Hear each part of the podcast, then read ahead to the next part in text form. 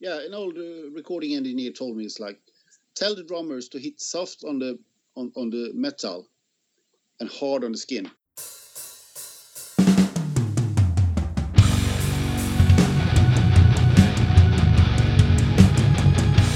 Welcome to the Production Masters Podcast, the philosophies and techniques behind making music according to the masters of music production.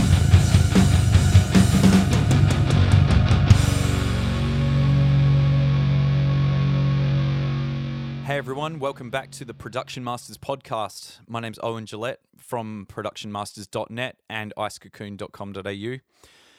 Today is my interview with none other than the heavy metal legend Fredrik Nordstrom. Fredrik was instrumental with creating the Gothenburg sound in the early 90s, going right through to the 2000s and beyond. Recorded such bands as Dimmu Borgir, the, a lot of the early Opeth stuff, as well as so many other bands, just so, so many he gave up a good amount of time to talk about all the different questions regarding production that I had and shared some stories about different recording experiences with some of those bands. I thought it was a very fruitful interview, and I hope you all enjoyed as much as I did conducting it. One last thing before we get started just a reminder you can subscribe to the podcast at Stitcher Radio and also at iTunes if you go to podcasts there. And again, I'd love it if you'd leave me a review there as well. So, with no further ado, here is my interview with Fredrik Nordstrom. Okay, everybody, welcome back to another Production Masters podcast. This is Owen Gillett from Ice Cocoon and ProductionMasters.net. And today we have a, what you might say, heavy metal royalty on the line. Um, Mr. Fredrik Nordstrom, how are you today? I'm fine. Awesome. So I'm fine. That's awesome. So let's start. Um, obviously, everyone probably knows you from the fact that you've uh, you're attached to the the Gothenburg metal sound, and you've recorded all the really big bands from uh, Europe and that came up in that metal scene, like all the the Opeths and Soilwork and all that. But um, let's go back a bit further, and I'm actually interested in knowing a little bit about your background, where you came from before that's the guy that you became, and uh, and how that eventually, or when opening your own studio came into the picture. So let's start with that. If you want to tell us a bit about yourself. Yeah. Yes, of course. I'm actually was like when when I became six years old, I saw Jimi Hendrix on television. This is something I'm gonna do. I'm gonna play guitar. So I started learning to play guitar when I was nine, ten, but I was left-handed, so I had the guitar as Jimi Hendrix on the wrong, wrong side. So it took me two years because my guitar teachers forced me to play in the right way.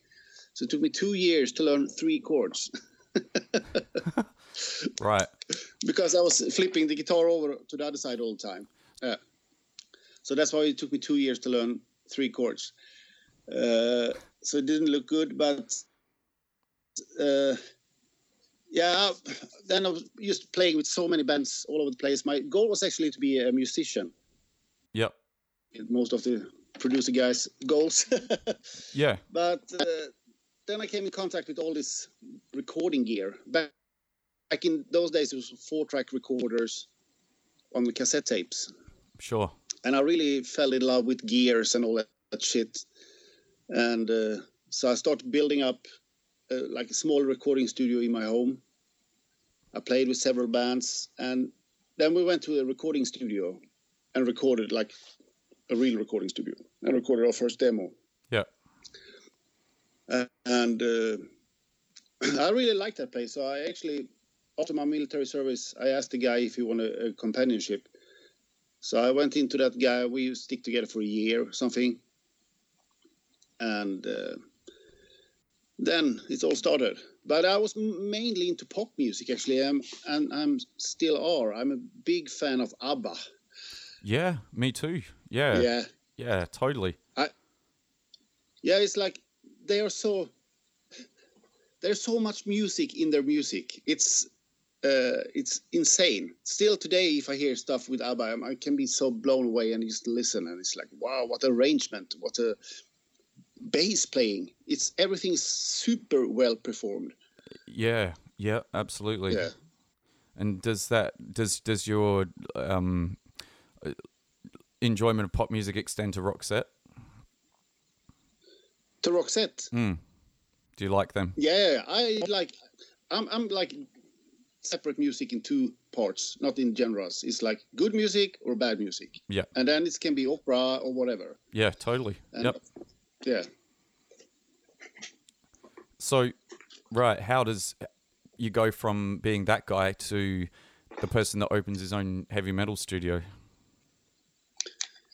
Yeah, it's like like I told you, it's like in beginning I was mainly doing pop music, and then we had like uh, we had a rehearsal room that we shared with many other bands, and one of these bands was Ceremonial Oath from back in the days Yeah, with Oscar Dronjak from Hammerfall, Anders Iwers now playing Tiamat, yeah, and we have Jes- Jesper Strömblad from In Flames. uh huh. And they told us on a meeting that they get a record deal with the band. And I convinced them to come to my studio to record that because I had I had never recorded an album before, so that was like a big thing for me. So and is to this- be honest, I didn't realize what's going on in the during that recording because I was absolutely not into that kind of music style. I was just like sitting and watching fingers moving around. Right. Yeah, and then uh, you know they had friends, and that's how it was going. Actually, you know they talked to another, some other band, and yeah, I said that's like that studio was good, and the guys was nice and everything. So I get more bands coming to my studio, and suddenly I had a at the gates Slaughter of the Soul album on my neck. Mm-hmm. Uh, yeah, and th- those guys said to me, "It's like we're not going to record with you if you d- if you don't buy a 24 track recorder." Back in the days, we everything was analog, and I had a 16 track recorder. So I went to the bank and borrowed a shitload of money For and upgraded my studio. to two to a two inch slow- tape machine, yeah. Yeah, Mhm. and recorded the Slaughter of the Soul, and I was like in the middle of a divorce during that period, so. Shit. my only my only escape was actually to like dig myself down in the studio which i've done that's the reason of the divorce was because i was working 14 to 16 hours every day for seven days a week so i was never home Right. yeah so and then i used to went i went to- total nuts with that album i think in like sound wise how it should sound and uh, that album spread so well worldwide. So suddenly I get phone calls from England and like around the world.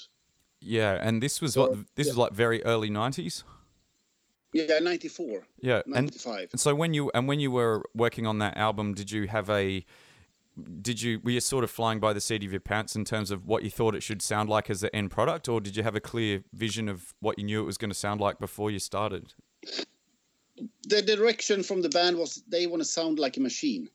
They want to be like super tight. Yeah, And as you didn't have any like Pro Tools on it or anything back then, you have to play, perform it well. So we spent a week on drums, two days only for checking the sound of the drums because drum triggering was uh, not so well developed back then. So yeah, it has to be you need to have a good drum sound. And we had actually. I've been taking up the track recently and listened to the like raw files and it's well tracked actually. Tracked and yeah i know we spent two weeks on like recording guitars. And there are also two days of sound checking the guitars. So p- and we tried out yeah. all mic configurations we could find out. Yeah, yeah. and yeah. So uh, did you did you experiment with different string gauges for the guitars? Did you go that far, or? No no no no no.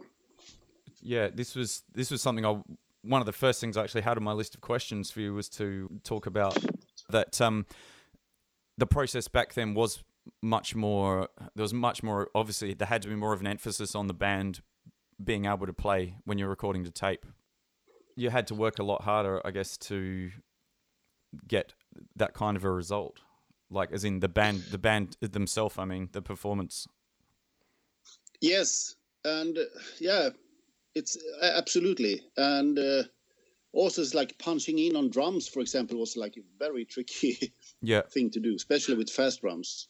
You have to punch in between, like the hits, Yeah. and then you have to rewind when the take was done and see if the if the punching was okay or not. So it was just like everything was way more trickier.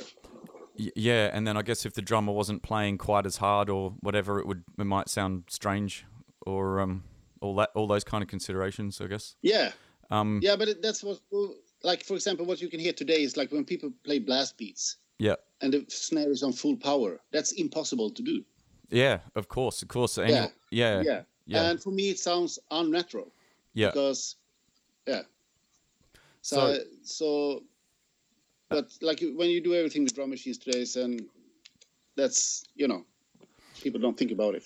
Yeah. So, so do you think um do you think where it's gone now that the the expectation is is actually unrealistic that of where of what bands are supposed to sound like, or I I think it's mainly people who who are up to music.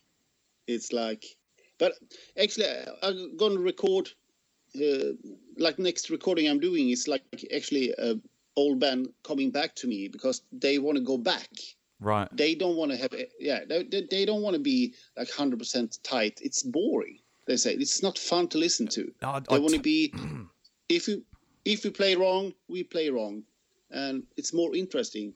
So No, I think totally to- I, I totally agree yeah i um so it, no I, I i think i think it's completely tedious to hear um where the performance has been completely quantized out of it um even though that's sort of and I, I think some people have come to expect that that's what you know heavy metal just needs to sound like to be at a certain standard but i don't i don't see that there's any reason that it needs to be that process to the point of it yeah basically becoming a drum machine it doesn't need it doesn't need to be like that i don't think no, no, no, no, no. But it, there is like there's productions. It's like I think uh, Andy Sneap took it to its limit with one of the uh, Nevermore album because I was like I was listening to it and I was just laughing because it's just like this is just like too tight. It's too well performed. It's too everything, and it was just like I don't remember the name of the album, but just like I was sitting laughing because it just was like this is insane. he did great production. It's just like Hmm. I think it's like people maybe are turning back and go a little bit. There is a lot of producers that I call grid hookers. That's just like m- make sure that everything is on grid instead of Yep. using the ear ears, yeah and that's something I always try to do. And I, I did like an uh, Icelandic band recently called Beneath. They played very technical metal, yeah and we actually went more or less 100% untriggered drums and 100% real takes no fake. Yeah. It was it was a lot of hard work a lot of patience but it's turned out to sound really good. Yeah, well, yeah, I, that's what I would personally rather listen to. So sometimes, sometimes do you have you would you ever use like no added in samples into your drum sound? Would you actually ever just use the like entirely the acoustic drum sounds? not often. Yeah, it's yeah. But uh, that's it uh, using samples enhance the drums so much i think. Hmm but I always try to find like a multi-sample sample, so you have like the full dynamic range and everything, yeah, so it's not yet too sterile yeah, and machine gun sounding. yeah. So it's so so it's not replacement so much as it is reinforcement. But yeah, more reinforcement. Yeah, Yeah, I, I I think I find it an art to record a good acoustic drum kit. Yeah, absolutely. Everybody can put microphones on a drum kit and make it sounds good.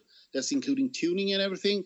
And of some reason, most drummers don't know how to tune the, the drums. So So yeah, I get this question many times, and I normally reply, "Yes, I can help you tune drums." yeah, Do, do the, and then I follow up with the question: Do the guitar player and bass player also need help with tuning the guitars and bass?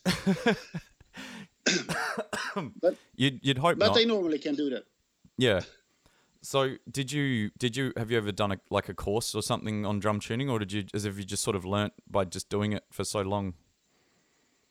I read an article in a magazine Yeah. several times Yeah. about drum tuning, and I'm far away from an expert audience. We have a guy here in Gothenburg that is really good with drum tuning. That we sometimes, where's time and money, we call him in, and he asks what we want, and he tune it for us. Sure. Yeah. And he he also works on a, on a on a, not in the store but the general agency or whatever you call it they sell in Tama and Evans and all that stuff so he Yeah. normally like bring bring the gear he want to have Yeah. Sure. So and um, how important is getting the right combination of cymbals when you're putting your drum kit together? Because do you ever sometimes find that one is when you're miking it up, one is too harsh or one is just sort of overwhelming the rest? Do you, do you have to spend a bit of time balancing where the symbols all are and which symbols you're using? yes I think that's happened all the time Yeah. there was all there was always a very loud hi hat and a very low china Yeah, I, know hi hi hats and chinas. the um the, the nemesis of and like ride cymbal can be like normally I don't record a hi hat microphone yeah for sure. uh, is more in that case a ride one. Yeah. But sometimes you have to do it because you have to ask the drummer, are you playing with closed hi-hats? Yes, I do. Okay, then we have to put the mic on there also. But normally it's like the loudest instrument in the drum kit is the hi-hat.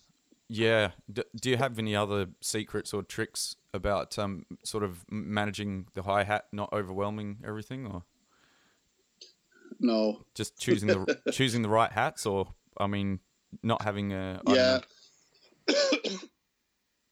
just trying some yeah, different like ones. an old, yeah, an old uh, recording engineer told me it's like tell the drummers to hit soft on the on, on the metal and hard on the skin. Yay! Yeah, that sounds like awesome advice. So, um, do you have uh, do you have any after all the experience you've had? Do you have any favorite um, mics for overheads? Uh, I I use the Neumann. What the fuck is the name of them? The pen microphone. Uh, KM84s. Yes, yes. Yeah.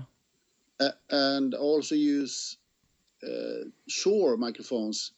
KSM 141. Okay. Is that a large diaphragm mic? No, no, it's a small small one. Yeah. Right. Okay.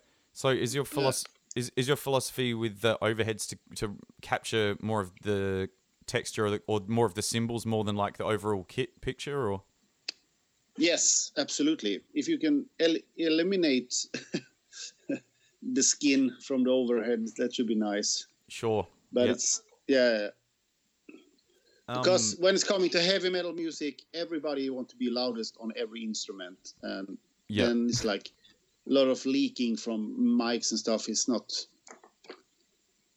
it's Yeah. not wanted so much, even if it's nice for a good overall sound, but yeah it's not come useful. It's like ambience microphones. It's mainly not used in my productions when it's coming to fast music. It's just making mess of the drums. Right. So do you If you have, do you yeah, if you have a room rock mics? album.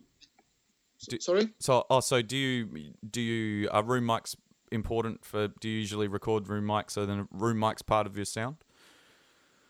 No, not for fast drumming. Uh, not not at even a little bit. No, Okay. So in, but is, if, Yeah. if I do like bands like Hammerfall, like when it's coming to like normal rock music, then ambience is absolutely good. yeah, But sure. when it's coming to Dimmu Borgir, no, it's no good. Yeah, yeah, because it's gonna yeah that with the speed everything will just turn to mush pretty quickly. Yes. Yeah. Um. So um.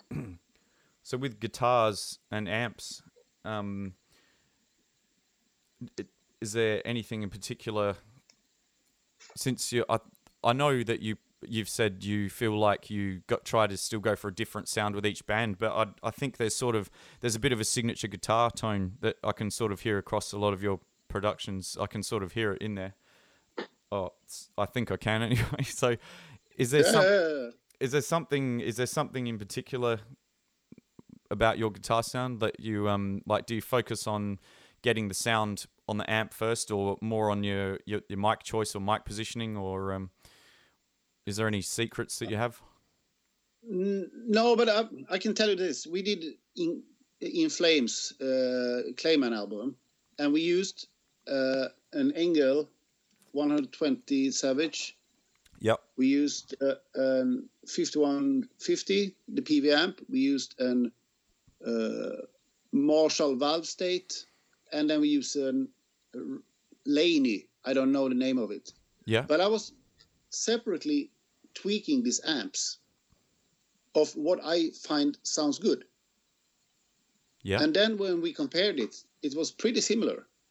All of the sounds they have like small different characters. Yes. So we choose two amps for the fast songs and two amps for the slow songs That's interesting. because they, yeah. So it could be, but we had the same cabinet and we had the same miking. So it was. I was surprised that the Valvestate was like so close to like the ENGL, for example. Yeah. Right. So Yeah. so does this when you're uh, do you have a is it do you have favorite mics that you seem to continue using on your cabinets? Yeah, the 57s, the like what they call the Friedman technique. Uh, that's that works always. Oh yeah, like like in a I've be- I've seen that like all mics I have. it's like a V. Yes. Yeah, Yeah, that's right. I remember I know. now. Yeah, I know Wilkinson Audio doing a clip for that trick, but the angle is wrong because I get my hands on it. what, what, what, sorry, what was I missed that? What was that? Sorry. There's a company called Wilk- Wilkinson Audio. Yeah. They do they're doing a Friedman technique uh, mic clip. Yeah. On YouTube Yeah. or something. Oh no, a clip. Yeah. Oh, like as in a, Yeah. a mic clip. Yeah, I got Yeah. you. Right, but it's It's not the right. But it's not the right angle. No, no, it's not the right angle. Far out, man. Um, I tried it out. All right. So, um, so, and do you, when you're getting your guitar sound, do you do, do you do much processing in terms of running it through any outboard or anything when you're pulling your guitar sounds? No, no, no. I, I'm always try to be very simple now Sure. these days. I I was I was leading the war who get the most gear when the dice win, but I'm get bored of that. So I'm very minimalistic now, Sure. to be honest. Yeah. Yeah. And but uh, yeah, of course. But uh, that's what I tell you. It's like I, from time to time, I'm breaking up what I'm doing and try new stuff and see if I get it better. Yeah. And if not, I go back to what I use. Yeah, for sure. Yeah, you always have. To, uh, you cannot be like be. It's the same like with drum sample you use. It's like, oh, this one I haven't used and this one I haven't used. It's like trying new stuff all the time, even if it's of some reason ending up to be pretty similar what you did before. But it's always trying to push the limits, try new stuff, Yeah, and so on. for sure. Um, And so- also with drum triggering is what I'm doing is like if I find a trigger that I think match with acoustic sound, I always tune the trigger so it's match with the tuning of the acoustic so, uh, acoustic one. Right. Yeah. Okay. So, Yeah. so when you when you're using the triggered sounds and they're reinforcing, is that is that um, to reinforce? It, or is it to sort of add more attack, or is it to add more body? Yes, everything. It's usually like Right. more body, more attack, Mhm. and so on.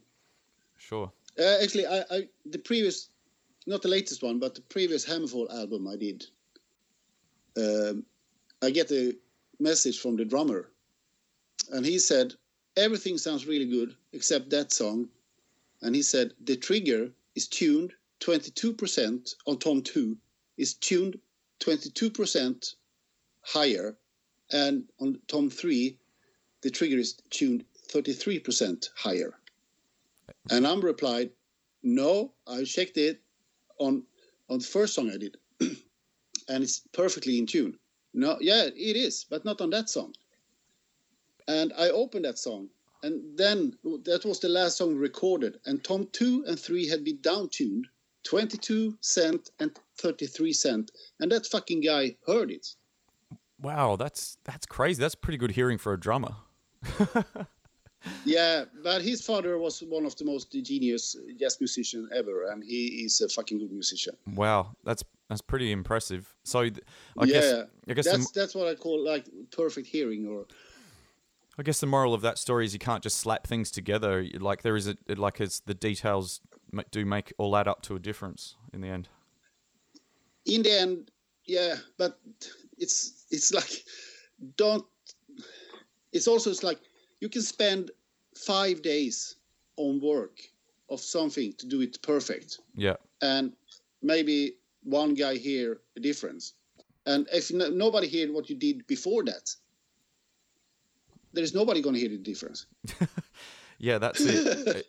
Yeah, that's it. It might be one of those things, and if if no one pointed it out, you'd never hear it. And then uh, if someone pointed it out, you might not be able to ever unhear it or something. I don't know. So Yeah, so yeah, but um, uh, th- this is so easy to like dive in and dig in and keep on working, working, working, and then the song is not good, so it doesn't matter. Sure, because I suppose you've if you I guess it's like you've got to keep some of the energy and the the essence of it there instead of polishing it all away. I suppose. I mean, Yeah, but listen to uh, Slayer, "Reign in Blood." It's it's like so untight, bad sound, cool songs, and a lot of aggression in recording. just capturing just capturing the intensity of the performance. Yes. So Totally. then it doesn't matter if you have a good sound or not. Yeah, well, I mean, that's probably a whole nother like avenue of discussion about, um, you know, it it almost seems to be the way music has gone now. Like this, the sound might be slick, but like, is the music that fantastic half the time? I'm not completely sure about that. So, um, Yeah.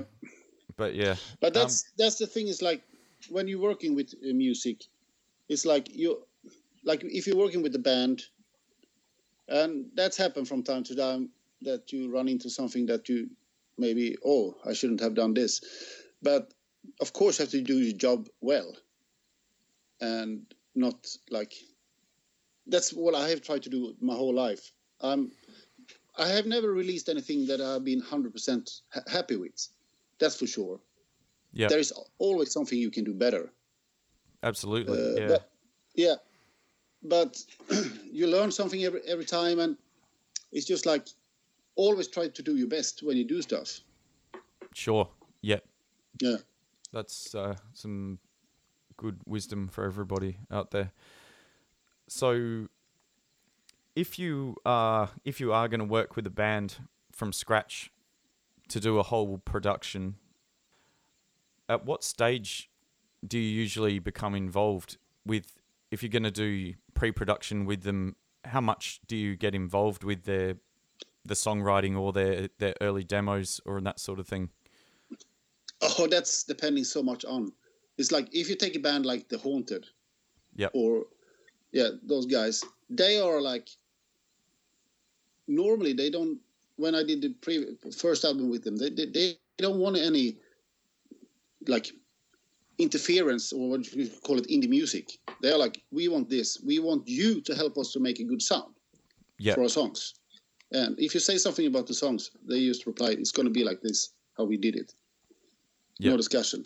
yeah, yeah. But sure. some bands, yeah, and some bands, it's like you can come with suggestion, and they, are, yeah, yeah, yeah, and let's like work work this out together.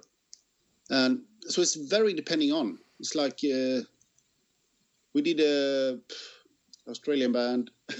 We've done many Australian band here. hmm Buried in Verona. Oh yeah, and yeah, there we had a lot of like cooking going on. As I call it as like music wise. We did like a lot of music together here in the studio. Mm-hmm. And so it's, it's depending on project to project, I should say. So if people want help, I help them, and if they don't want help, I, I don't want to help them. But it's important, like to try to make the band sounds like that band, Yeah. and don't try to make them sound like another band. So I'm kind, I'm kind of a little bit curious now. G- Um, going back to the days of recording the early Opeth albums, how much input did you have into the to their process of the songs? Because I, I believe that some of their stuff they brought in, they weren't really even completely organized or prepared, and they sort of No, but that, that's uh, yeah. Uh, to be honest, uh, to say uh, very little because Mhm. Michael he asked me sometimes, "What do you think? Should we play this riff six times or eight times?" Mhm. I replied, "I think it's enough with four times," and he was like, "No, that's not going to happen. that's that's not going to happen. Then we play it eight times." yeah, yeah. So and they were like, yeah, I know they're creating a lot of music in the studio, but they were pretty hippie back then. They were like, in the middle of recording, they could be like, ah, fuck this, let's go down to ta- go downtown and buy some vinyl albums, and they disappeared for four hours, and uh, they were sitting. Uh, it could be like the whole night recording stuff by themselves. yeah. So yeah. Well, I, yeah, well, and so your role was largely about getting them a good sound and um, being there to facilitate their creative output, I suppose. Yeah, yeah, but it's it's, it's depending depending on it's like like I said, if people want help with the songs, or if I directly notice on a song that this is fucked, Yeah, then I bring it up to discussion, and then let's see what's happened. Because some bands are like, no, this is perfect as it is. Then it's no point of forcing them to change change something that they, they didn't want to change. yeah, yeah. And uh, yeah, So that's, uh, I guess that's more of like a creative an arrangement thing. But uh, do you, in terms of performance, is there a, is there a way that you work with bands to work out if it's even if they're even ready to record, so to speak, or like that? Have, do you have to sort of sometimes uh, su- listen to what they've got and suggest that they need to hit the rehearsal room hard for three months, or like in a pre-production stage? Yeah, I have done that a couple of times, but it's well, like been discussing with bands and realized this is just too crap. Mm. Uh, I don't want to work, uh, and you tell them straight out, guys, you are not ready for a recording album, and then they never hang up the phone if you get my point, or email or whatever, and they ask me, what should I do right, and what should I do here, and what should I do, and Yeah. I really don't have time time for that to explain for them how to write good songs and so on. It's Yeah. So yeah. yeah. No, totally. So I, I try to sneak away if that's happened. Yeah. no, no, fair call. so, um, let's talk a little about mixing. Um, when you're mixing, uh, I know that you've started doing your own mastering at your studio as well. But um, Yes. when you're doing a mix though do you, do you have a do you have anything on any processing on the master bus or um yeah let's start with that question Yeah, I did before. Now I'm. Uh, it's it's also a little bit depending on. Sometimes you have done a mix and you think it's good, but it's missing something. Then I'm starting to put stuff on the mastering bus to Mhm. see if I can enhance it. But back uh, when I started mi- to- mix totally ana- uh, digital, I find out that there was something missing yeah and then I started using uh, from TC Electronics uh, a master multiband compressor called MD3. yeah sure But yeah, but they but that's not uh, available anymore for some reason. yeah that's right And yeah, also because before when we send stuff to mastering, uh, it's like I hate to get back back a mastering where like the mastering guy has tried to be creative and make his sound and he fuck up whole your mix. So I was doing that on purpose. Actually, did a f- more or less complete mastering on the mix and deliver it to the mastering studio. And Sure. they were like, "Oh, we cannot do anything with this. This is too loud," and blah blah blah. And uh, then I just replied, "Then we have to go somewhere else." Yeah, I was I was actually going to ask you if um if you'd ever been disappointed when you got a master back, what, um, relative to when you've sent your mix off and when you'd heard the oh, master, you oh, were yeah, yeah, horrified yeah, or whatever. So many times, so Yeah? many times. What what's what's your main what was your main sort of complaint with it when you heard it back? What was wrong with it? Yeah, it, it has been like many labels want so much treble and they want want it so fucking loud. yeah, So th- they just smashed the whole mix to make it loud and trebly as fuck. And you ask the mastering guy, why did you do that? Yeah, because the label wants it like that. yeah, Yeah, and now they probably want it with more bottom end. yeah, they want more. Everybody, yeah, but that's what heavy metal is about. Who can play loudest? Who can play fastest? So And so on. um, I- had something mastered by Goran Finnberg a while ago, and I actually asked him if he thought that um, heavy metal needed to be compressed and really crushed to actually have its sound, and he basically said, "I don't think anyone actually gives a rat's ass. Like the listener doesn't really give a rat's ass how loud something is. I don't think they even know the difference, basically." But um, I'm interested in what you think as to whether you think metal actually needs to be crushed to a certain point uh, to have its sound. Like, what do you think about that? Especially since you're now doing mastering as well, so you, you'd be sensitive to like the you know the dynamics versus the fatness thing. You know? Yeah, you need to be.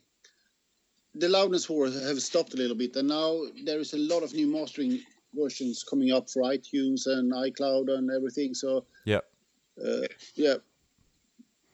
But when I do mastering, I try to get equal in volume at least that other what other album have. Because if you have a like, if you're listening to your playlist on Spotify, and every time a Studio Fredman album comes up, you need to raise the volume. That's not so fun. So that's something I try to do. But So yeah, in terms of sometimes people want want it way too loud.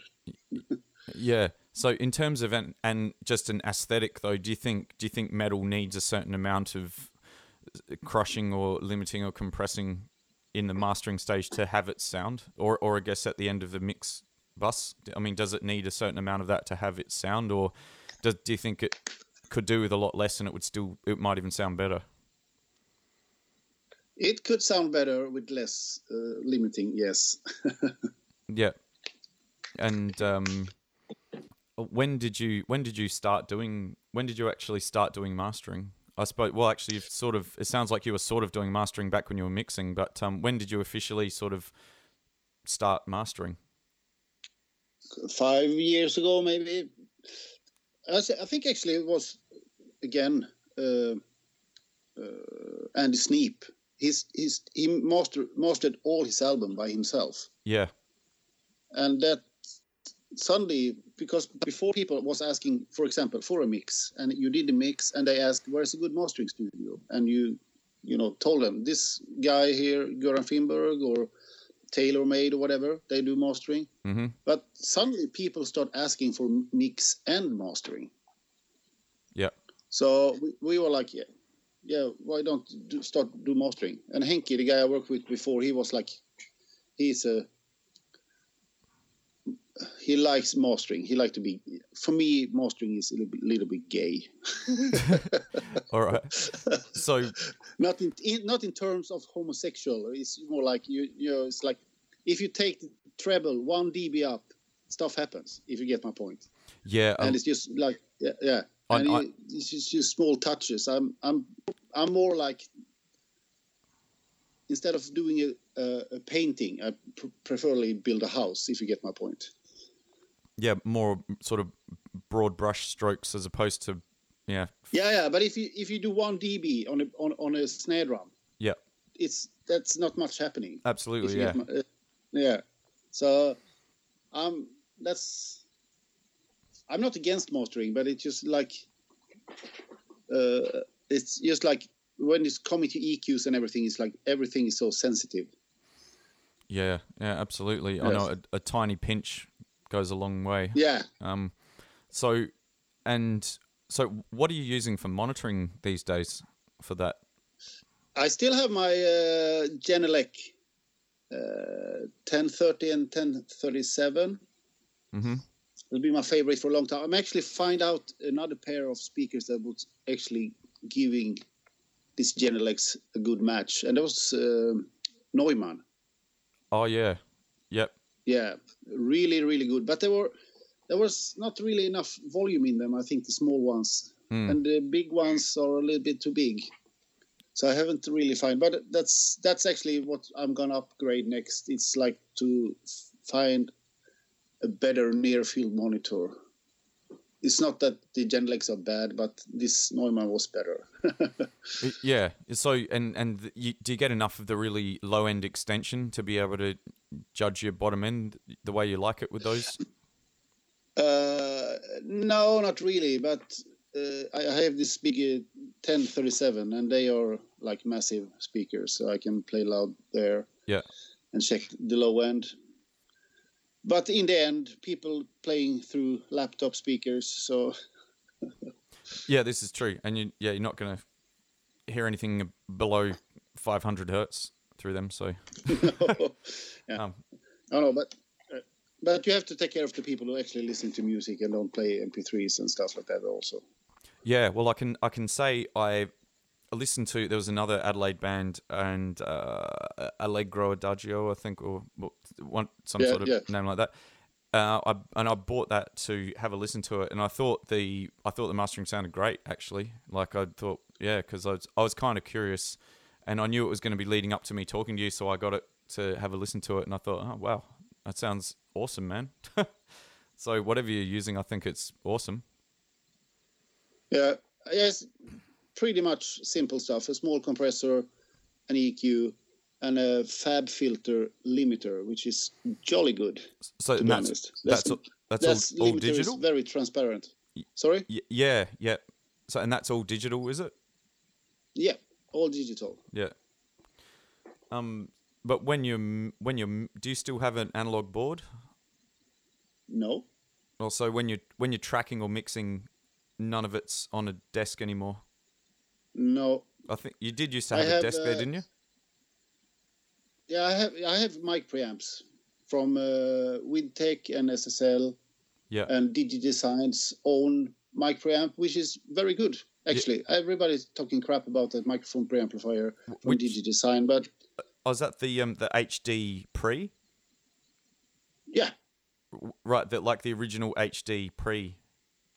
Like the what the yeah, from the, Avid, the one with yeah. like one knob on it. Yeah. Yeah.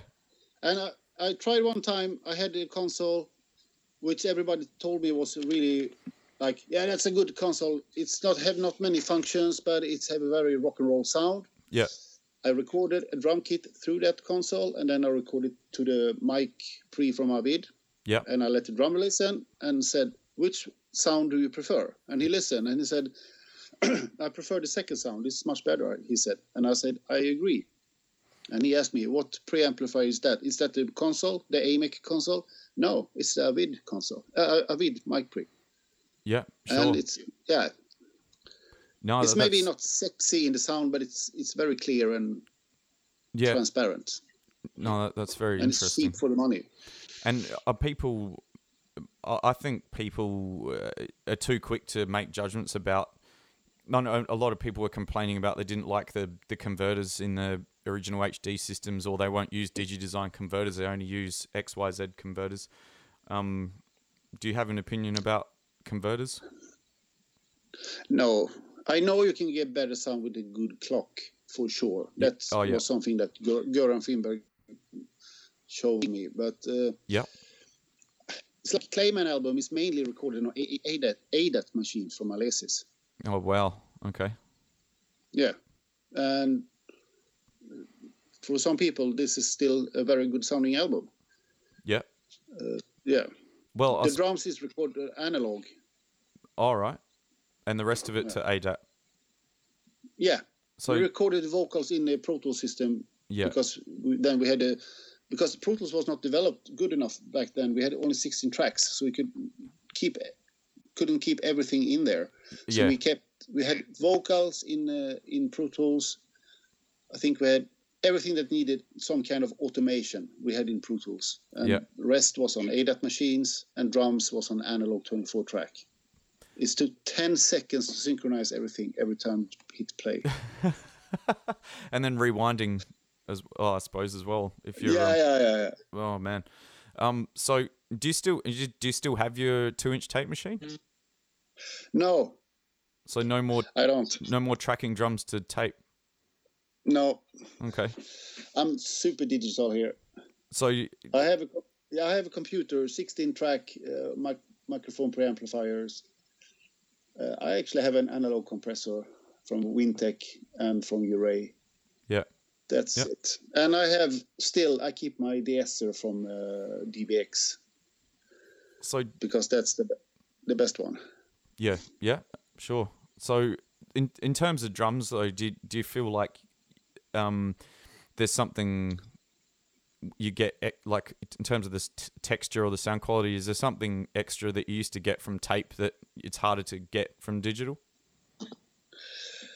uh, I don't know to be honest because it's like when you're distorting tape, uh, you're losing all that treble in it. Yeah. And uh, so I didn't find it very nice sounding for metal drums to record on analog too loud.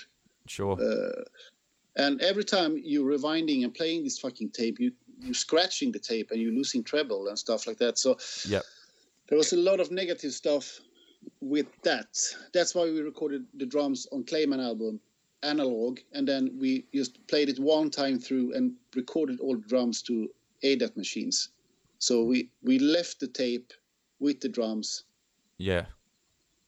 So we didn't scratch them, and then we recorded all the guitars and everything on ADAT machines, and then finally we recorded vocals and I think it was guitar solos. No, so was and only vocals actually we recorded on Pro Tools, and then we moved over whatever it was.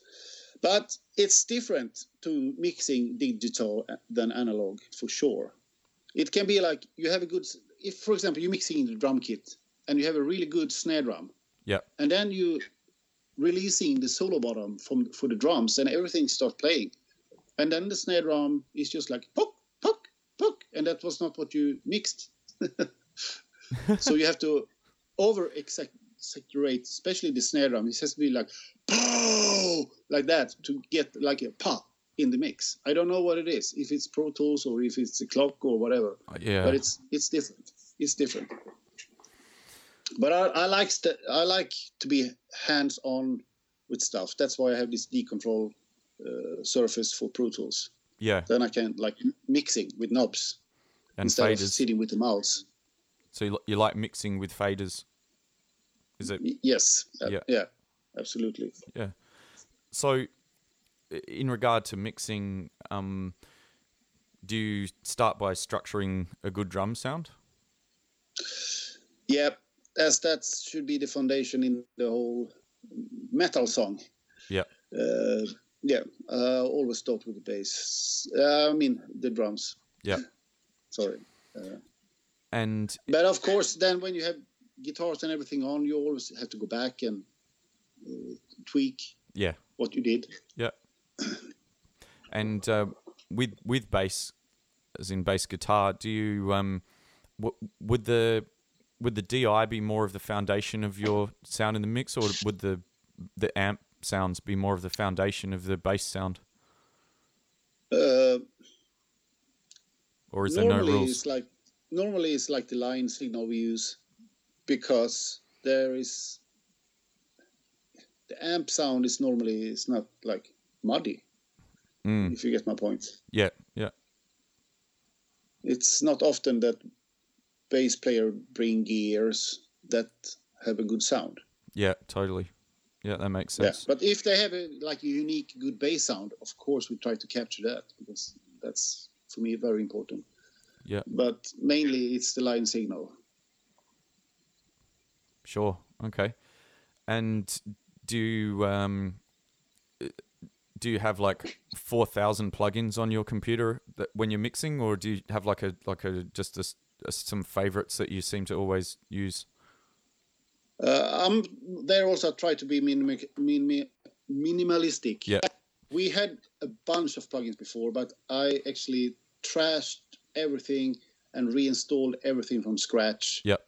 And if I'm missing something, I get it. So I have actually a lot of plugins on my iLok account that I never use. And um, do you do you like the?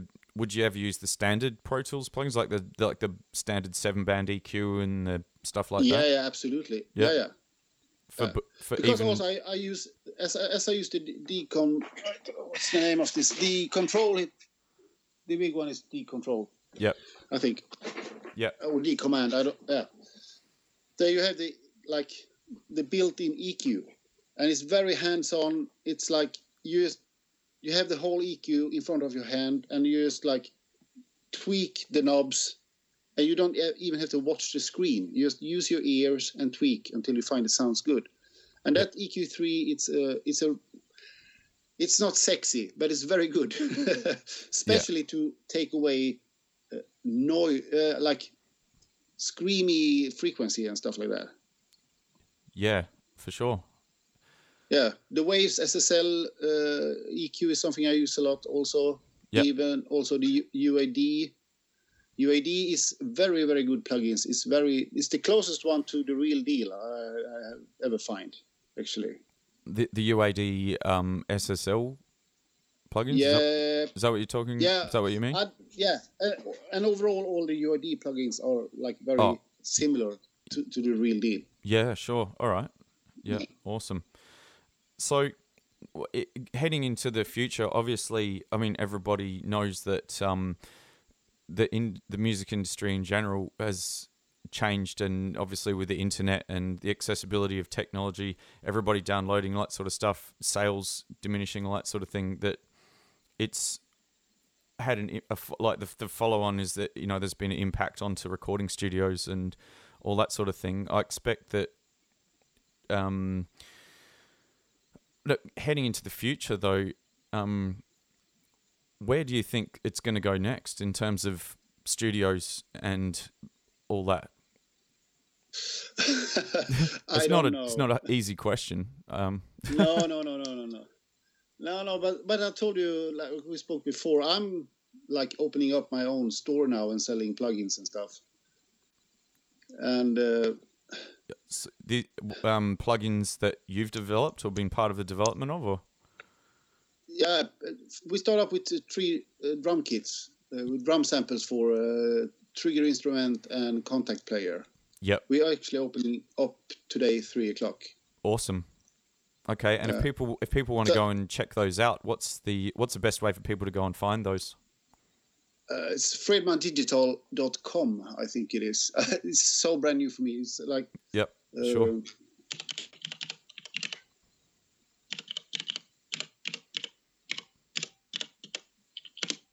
Yep, fredmandigital.com. Awesome. And so Yeah. if um if people want a really amazing sounding drum kit um for some samples That's to the place to go. yeah, Yeah. absolutely. Yeah, And I think you said I it's had um I yeah. think I think you said it's the In Flames drummer has d- come and recorded the samples at your studio. he will come to uh, the studio and do it. Yeah. The the problem is like you know we are all parents and he's sick. His kids are sick. That's why he's not, have not showed up yet. Oh, but true. we have done an Adrian Erlandsson drum kit, and in the end of next month, Adrian will come here and we will do a full cymbal set with him Yeah. because he had a pretty unique cymbals. So we're gonna do an Adrian Erlandsson's cymbal kit, and we're gonna do a couple of more cymbal kits. There is a lot of good cymbals out there. I know that, but you know he kind of insisted that he won't have his cymbals also. As I I already had recorded his drums, just like the skins, because the plan from the beginning was like I should release a sample library called "Bring Your Own Cymbals. Yeah. Because I was yeah because it was it was to be honest easier to record the skins and the, and do all the cymbal hits. So so that kit we are the three kits we are releasing now is without cymbals. Right. And Yep. it's yeah a little bit more pointing to people like me like you need a good snare drum where to find it and you're sitting and combining snare drums and shit and uh, and I like we I always try to do like when we have recordings here I always try to do like a multi-sample recording of each drum Yeah. so I can make so I make my own samples Yeah. that's absolutely. the only way to be unique is to make your own shit Yep. so I, what I have done is like for these drum kits, I have like put on like my whole mix on the drum kits that I have used on an album, for example, Yeah. So and tweaked it from there and try to get like this is a, a this drum kit together with all the guitars and everything sounds good.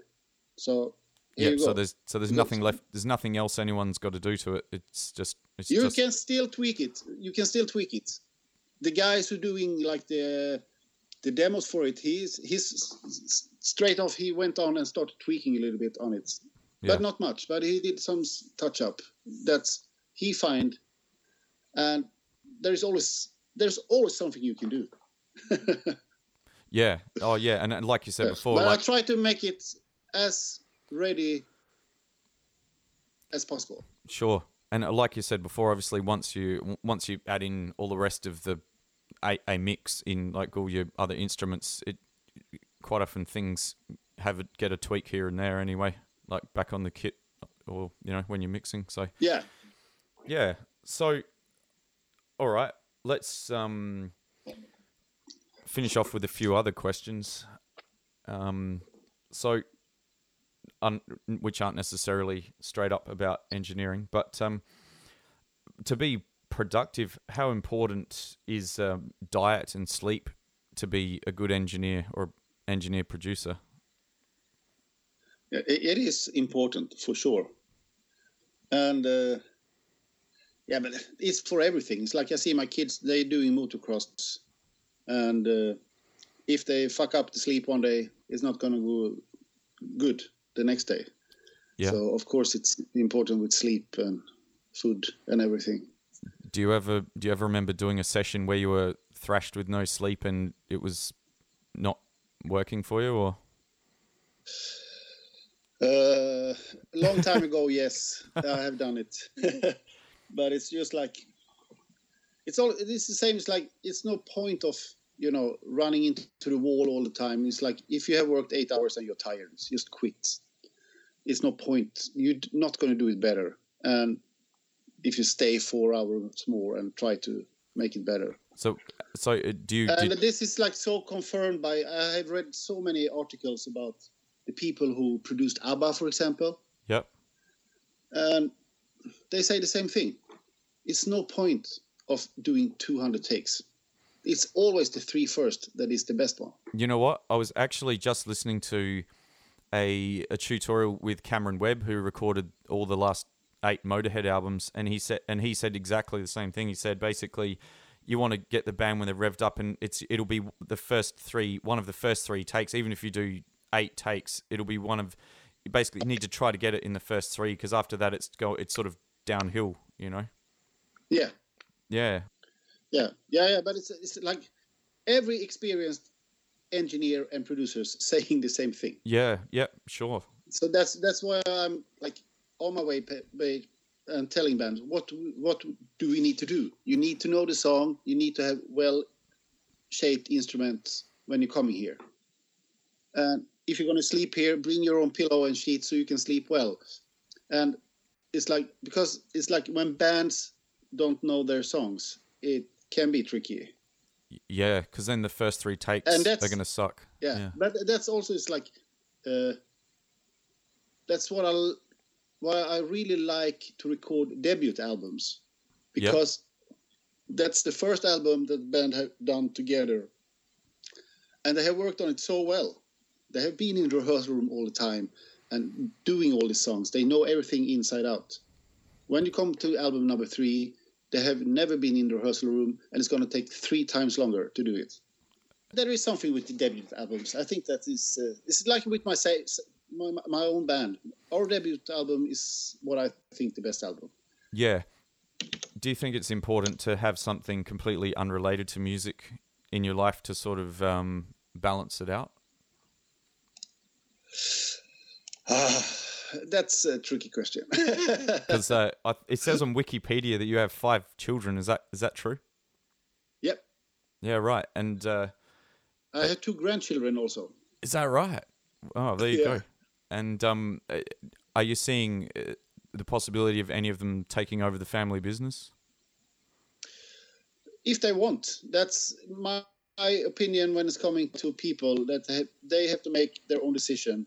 That's why my children is not baptized because I told them if you want to commit your belief in God, you do it when you're or 15, when you go to church and confirm your belief, and then you can be baptized. I cannot stand in front of an audience audience in the church and promise. That's what we do in Sweden. You promise in front of the crowd and to God that you should raise the children in a Christian belief. And Yeah. I'm I'm not yeah I'm, I don't believe in God in that way. So I said no, I cannot do this. But if they want to confirm themselves as Christian, go ahead and do it. If they want to play football or play guitar, go ahead do it. Doesn't matter. They have to make their own choices. Yeah, and I, I guess um, I I think it's super important. Like I'm not a, I'm not actually a parent myself, but I think it's Yeah. I think it's got to be so super important to um, encourage them whatever whatever it is they want to do. If it's even if it's something like I'm not particularly interested in sport, but I think if I had a kid that was obsessed with sport, I wouldn't try to groom them to be a audio engineer. You know, so Yeah. I guess it's pointless. So yeah, it's yeah, too- but like my, all all my, all my three boys are like I know they're playing pianos and drums and stuff like that, but and guitars, uh, sings. Yeah, my Yeah. oldest daughter have a very good voice, but she don't she don't want to do it. But okay, do whatever you want to do. So that's why I'm into motocross right now. Two of my kids are practicing, and they are really really into this sport. yeah, yeah. Oh, Yeah. that's that's so, awesome. So, so I did I did a European tour last summer with my middle son. He was doing a European championship in motocross. Yeah, no joke. That's that's amazing. Yeah, right. yeah. So that's that's so like it's got, it's a pretty. di- sorry. I was gonna say that's a that's a pretty different universe to uh, producing heavy metal. no, it's so fucking similar. Really? Yeah, you Yeah. should see like this European Championship going same time as the World Championship of motocross. So it's a big deal. It's like you have an audience of forty thousand people. When they give out the prizes, there is like a special backdrop. Uh, you can go into uh, like you can buy tickets to go into the uh, uh, paddock where all the bikes are, and it's, it's like it's like the same as a fucking rock concert. it's the same Yeah. it's like people buying to meet and greet for example with bands there is uh, different fucking backdrops and uh, there is the audience everything is the same it's the so it's so similar and they have like 40 trucks with all the gears that are running around worldwide it's uh, yeah, it's super similar to like be on a rock tour Yeah. So it's just like oh, that's uh, and, and so um, yeah. Oh, that's that's pretty interesting. yeah And so but it's different to producing music yes it is Yeah, so um, I'll maybe have to wait and see if if there's a a uh, a young Nordstrom that it's going to follow in the studio footsteps. Um, have to, yeah, have to wait in and that see. case, I, I, I think it's uh, my youngest son in that case. Yeah, right. Okay. Yeah. Who knows but what? they have to be good on music first. Yeah, right. So speaking of which, um, what's happening with Dream Evil? Uh, yeah, what's happening? We're releasing a new album now. Yeah, right. Because the last one was 2010, was it? Yeah, something like that. We Yep. are the laziest band on the moon. Well, I'm sure you're not lazy. I'm sure you're busy, just not at that. Yeah, we have. I I, I don't know. I, I think we have like, let's see now. I think we in total have 15 kids in the band or something like that. 16 kids we have. So it's taking a lot of time. But it's it's yeah. like Yeah. Wow. good- Okay.